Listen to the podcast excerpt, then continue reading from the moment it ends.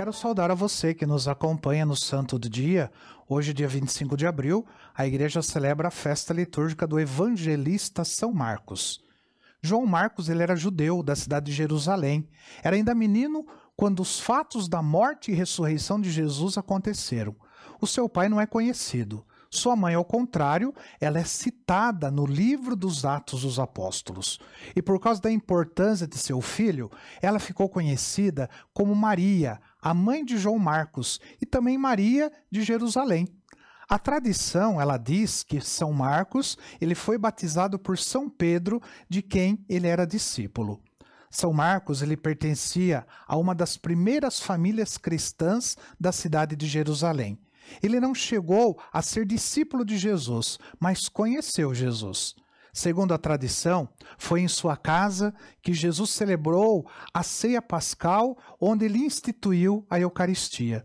Foi também em sua casa que cerca de 120 pessoas, contando com a Virgem Maria e com os discípulos, eles receberam a infusão do Espírito Santo no dia de Pentecostes.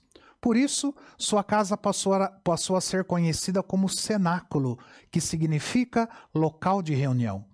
Pela casa mencionada no livro dos Atos dos Apóstolos, pode-se imaginar que sua família era, é, era uma família bem situada economicamente. Né? Ainda criança, Marcos ele viu seu lar ser transformado no ponto de encontro dos cristãos de Jerusalém. Ali, com efeito, passou a ser o local de reunião dos apóstolos e de todos os cristãos primitivos. Mais tarde, quando jovem, Marcos tornou-se discípulo de Pedro e foi com ele para Roma. Lá, ainda jovem, começou a preparar seu escrito sobre a vida de Jesus, que viria a se tornar o segundo evangelho. Em Roma, Marcos também prestou serviços a São Paulo, quando este estava preso pela primeira vez. Seus préstimos foram de tão grande ajuda que, quando foi preso novamente, Paulo escreveu uma carta a Timóteo pedindo que este levasse seu precioso colaborador Marcos até Roma para ajudá-lo na missão apostólica.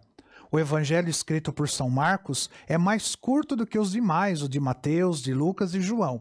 Porém, traz uma visão muito especial aquela de quem acompanhou a paixão e os sofrimentos de Jesus quando era apenas um menino. A tônica do Evangelho de Marcos está em demonstrar a glória de Deus que nos foi revelada em Jesus Cristo e a sua missão. Marcos escreveu atendendo ao pedido dos fiéis de Roma. Com efeito, ele tinha todo o conteúdo sobre a vida de Jesus, recebido diretamente de São Pedro. E Pedro, além de aprovar o manuscrito, ordenou que sua leitura fosse feita em todas as igrejas. Assim, começou a se espalhar o evangelho segundo São Marcos.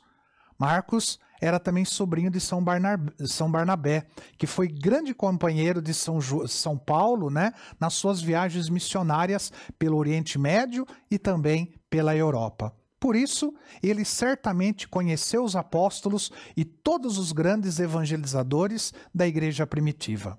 Marcos, ele é simbolizado por um leão, e por isso tem um motivo muito especial para ser simbolizado por um leão. É que, na, é que Marcos ele começa o seu evangelho apresentando a missão do profeta João Batista. João Batista ele ficou conhecido como a voz que grita no deserto. Ora, nos tempos primitivos, o leão habitava os desertos, e os seus ruídos impunham temor e respeito. Por isso, São Marcos é representado pelo leão. Levando seu manuscrito do Evangelho, São Marcos partiu em missão apostólica depois da morte de São Pedro e de São Paulo. E, segundo a tradição, ele foi pregar na ilha de Chipre. Em seguida, foi para a Ásia Menor e depois foi para o Egito. Lá pregou especialmente em Alexandria, e nessa cidade ele fundou uma das igrejas que mais cresciam. A tradição nos conta que São Marcos foi martirizado numa festa de Páscoa, é, justamente quando ele celebrava o partir do pão, que era como os primeiros cristãos chamavam a celebração da Santa Missa.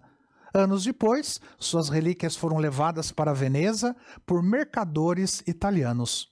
Hoje, elas estão guardadas na famosa Catedral de São Marcos, na mesma cidade de Veneza. A partir do ano de 828, Veneza assumiu São Marcos como o seu padroeiro. São Marcos Evangelista, rogai por nós. Que o Senhor te abençoe, em nome do Pai, do Filho e do Espírito Santo. Amém.